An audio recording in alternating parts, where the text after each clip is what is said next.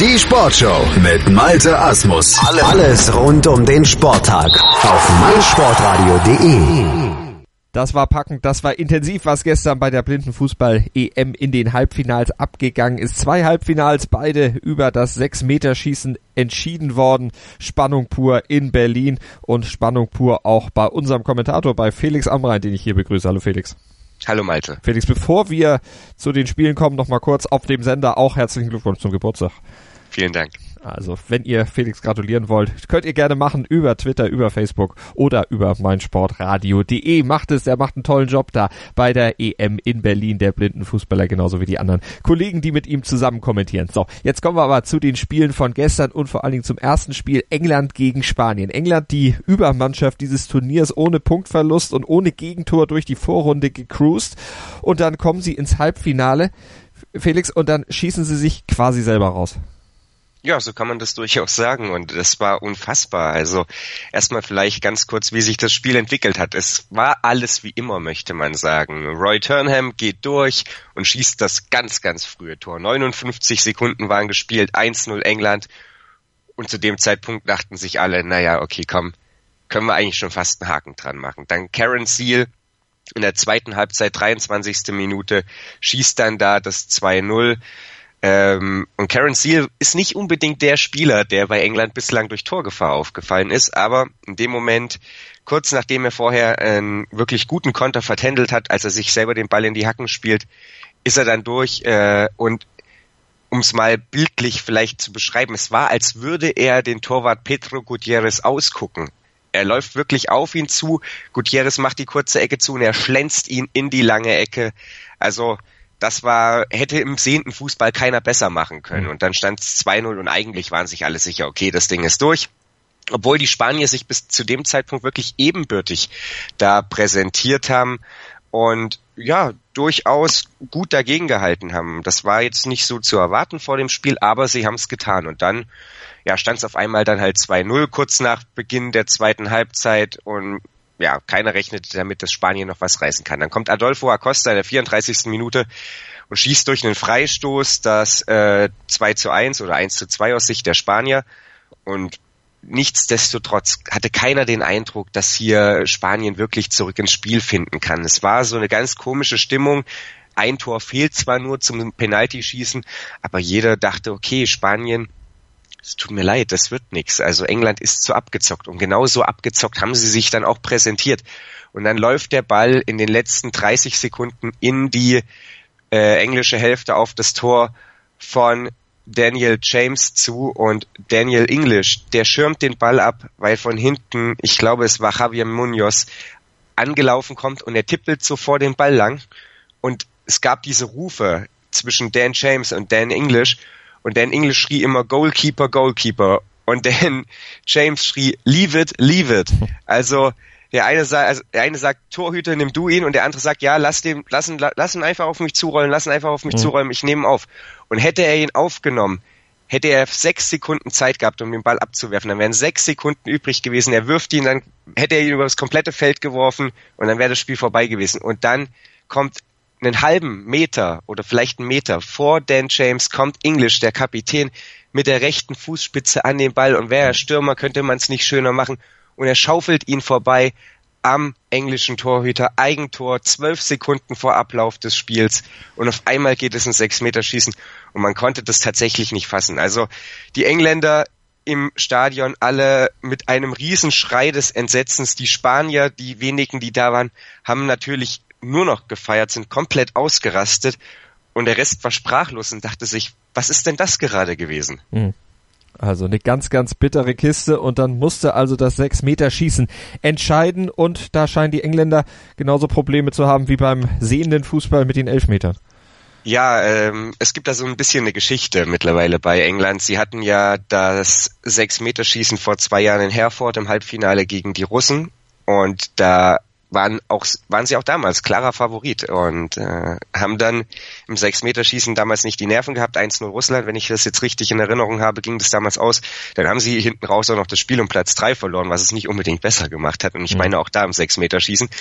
Und äh, ja, dieses Mal war es genauso. Äh, sie haben dann ein bisschen überraschend für mich eben den Kapitän Dan English schießen lassen als allerersten. Und der jubelt das Ding da über den Kasten, ähm, ja, auch ganz seltsame Situation, weil Adam Bandel, der, äh, der Hintertorguide, der Engländer dem Pfosten nicht abklopft. Und das ist eigentlich was, das wird fast immer gemacht. Wenigstens ein Pfosten wird abgeklopft, wurde nicht getan, denn English jagt das Ding irgendwo Richtung ja, Abenddämmerung in Berlin.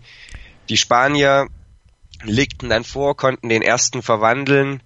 Dann war es eben wieder England an der Reihe. Da war dann ähm, Brandon Coleman derjenige, der zunächst erstmal ausgleichen konnte. Soweit, so gut. Und dann sind es die Spanier wieder, die treffen zum 2 zu 1 durch El Hadawi, durch den Kapitän. Und dann gab es eben die letzte Situation Karen Seal und der hatte eben schon vor zwei Jahren ähm, mal den sechs Meter verschossen, war damals dann in Tränen aufgelöst am Platz und es war wieder genauso, er schießt, Petro Gutierrez ist da, hält den Ball und ja, sorgt damit letzten Endes dann für den Halbfinal oder für den nicht für den Halbfinaleinzug, sondern für den Halbfinalgewinn, mhm. für den Finaleinzug der Spanier und damit steht fest, dass Spanien auch bei der elften Europameisterschaft im Blindenfußball eine Medaille gewinnen wird. Sie sind nie ohne Edelmetall nach Hause gefahren und so wird es auch dieses Mal werden.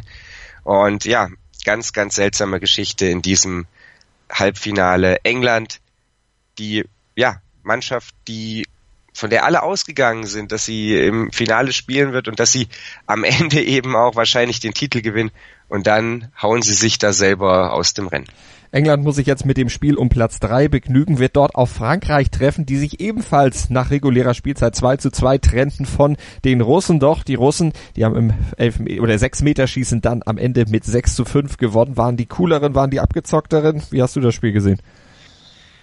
Ja, also die nächste Geschichte, die ganz, ganz seltsam war. Ähm, man dachte so ein bisschen nach dem ersten Halbfinale, was soll da jetzt noch Verrücktes kommen? Also das, das kann ja keiner mehr toppen. Und dann fangen Russland und Frankreich an, die ganze Sache dermaßen auf den Kopf zu stellen, dass man das irgendwie beinahe nicht mehr glauben konnte. Es war erstmal so, dass die Franzosen sehr, sehr schnell fünf Teamfouls hatten. Ab dem sechsten Teamfoul gibt es den Double Penalty, also den Strafstoß aus acht Metern, nicht aus sechs.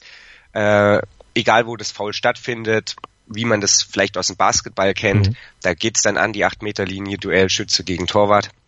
Und bereits, wie gesagt, nach nicht mal ganz acht Minuten hatten die Franzosen eben fünf Teamfouls auf dem Konto, die Russen null. Und dann musste Frankreich eben sehr, sehr vorsichtig sein. Gelang lange, lange, lange Zeit gut.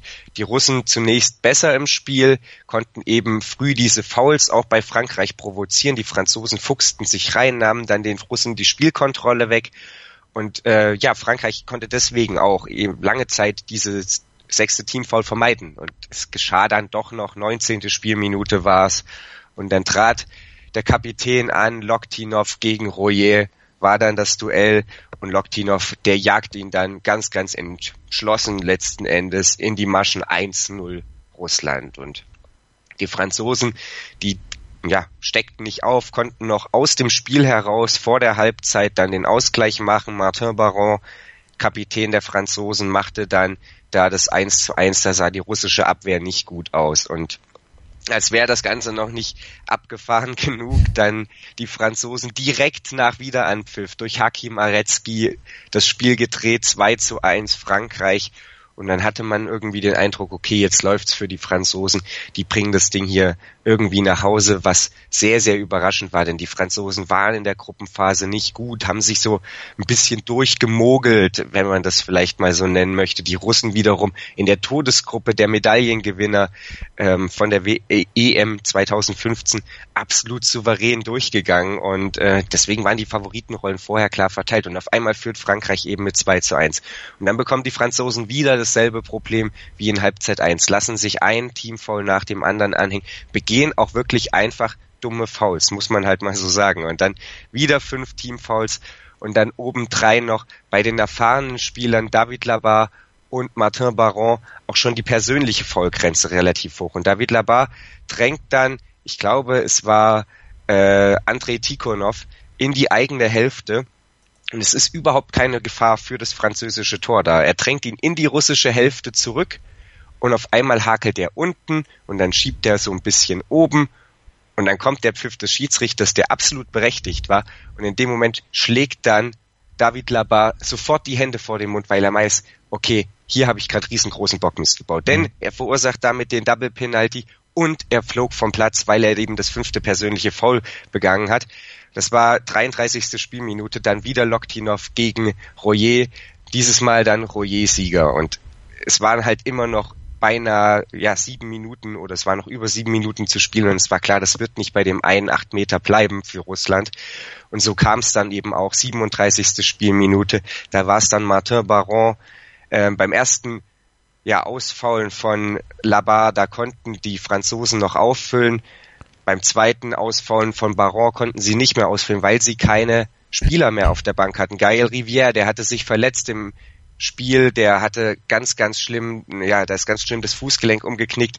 Bei äh, Ivan Wuanji, der konnte ja sowieso nicht mehr mitwirken, der ist ja mit Kreuzbandriss schon seit zwei Spielen raus.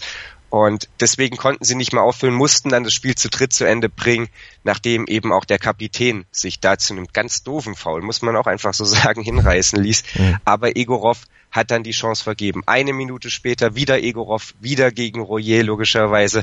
Und dann war der Ball drin, 2 zu 2, 38. Minute. Und in der Folge hatten die Russen sogar noch die Möglichkeit, auf Sieg zu stellen, aber Egorov scheiterte dann wieder an, ja, nicht an Royer, sondern letzten Endes an sich selbst. Er schob ihn dann unten links vorbei und dann war das Spiel vorbei und es ging auch da wieder ins Sechsmeterschießen. Und da hatten am Ende dann die Russen die ja besseren Nerven oder woran würdest du es festmachen dann im, im Sechsmeterschießen? Ja, es war ein ganz anderes Sechsmeterschießen als äh, zwischen England und Spanien, denn die ersten drei Schützen auf beiden Seiten trafen und es konnten ja dann auch nur drei Schützen schießen, dann musste es von vorne losgehen, weil die Franzosen ja wie gesagt nur noch drei Leute auf dem Platz hatten. Mhm. Und ähm, das waren jetzt nicht unbedingt so diejenigen, wo man im Vorhinein gesagt hätte, okay, die sind hier super sicher, die sind super abgezockt von der Linie. Haki Marecki, der hatte bereits am Vortag äh, ja vom Punkt seine Kaltschnäuzigkeit bewiesen. Der fing dann auch an, traf zum 1 zu 0. Alexei Loktinov auf der anderen Seite traf dann ebenfalls zum 1-1 und dann war gezwungenermaßen Jérôme Penisson und der ist jetzt nicht durch Torgefahr oder durch irgendwas aufgefallen bislang, derjenige, der da schießen musste. Und der macht das ganz, ganz cool, jagt den über die Schulter letzten Endes von Andrei Tikon, äh, nicht von Andrei Tikhonov, von Alexei Loktinov, von Anton Jakovlev, jetzt habe ich Entschuldigung, so viele Namen mittlerweile, da kommt man auch mal durcheinander, ähm, jagt er den in die Maschen und äh, ja, Frankreich wieder mit Vorteil, dann Dennis Egorov, auch souverän letzten Endes. Und dann äh, war es auch noch der dritte Schütze der Franzosen, der da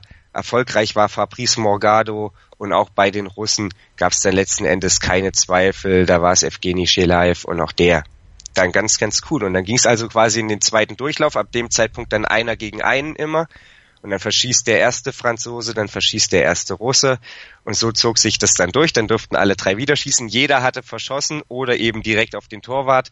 Leichte oder kleinere Paraden waren dann auch dabei, aber die Torhüter in dem Moment nicht richtig gefordert. Wir gingen dann in den dritten Durchlauf und dann waren die Nerven mittlerweile offensichtlich sehr, sehr flatterig. Haki Marecki wieder direkt auf den Torwart und dann Russland durch eben Kapitän Alexei Loktinov. Und dann schießt er und schießt wieder direkt auf den Torwart und alle dachten sich, naja, mal gucken, wie lange wir dieses Spielchen hier noch spielen. Und in dem Moment, dann muss man es leider so sagen, wurden die Schiedsrichter zu den Hauptdarstellern oder beziehungsweise eben der Schiedsrichter, der da die Linie äh, ja kontrollierte. Und in dieser Partie an und für sich Schiedsrichter, alle beide überragende Leistung. Und dann entscheidet er, dass der Torwart nicht auf der Linie steht und dieser sechs Meter wiederholt werden muss. Mhm. Und wir haben das dann gestern lang und breit diskutiert, versucht anhand der Bilder nochmal auszuwerten. Wenn er nicht auf der Linie steht, dann tut er das von vornherein nicht und dann ist es eigentlich schon fast genauso schlimm, das zurückzupfeifen, wie äh, wenn er tatsächlich auf der Linie gestanden hätte. Und in dem Moment, als das dann wiederholt wurde, war dann irgendwie auch allen klar, okay, ein zweites Mal wird er jetzt nicht vorbeischießen. Mhm. Genauso kam es dann, Alexei Loktinov jagt das Ding in die Maschen und schießt Russland somit dann letzten Endes ins Finale. Da waren sie auch vor zwei Jahren schon, da konnten sie sich dann gegen die Türken nicht durchsetzen, gewannen am Ende Silber und die Franzosen stehen immerhin im Spiel um Platz drei, standen ja immerhin im Halbfinale, nachdem die letzte EM für sie in einem Debakel mehr oder minder endete.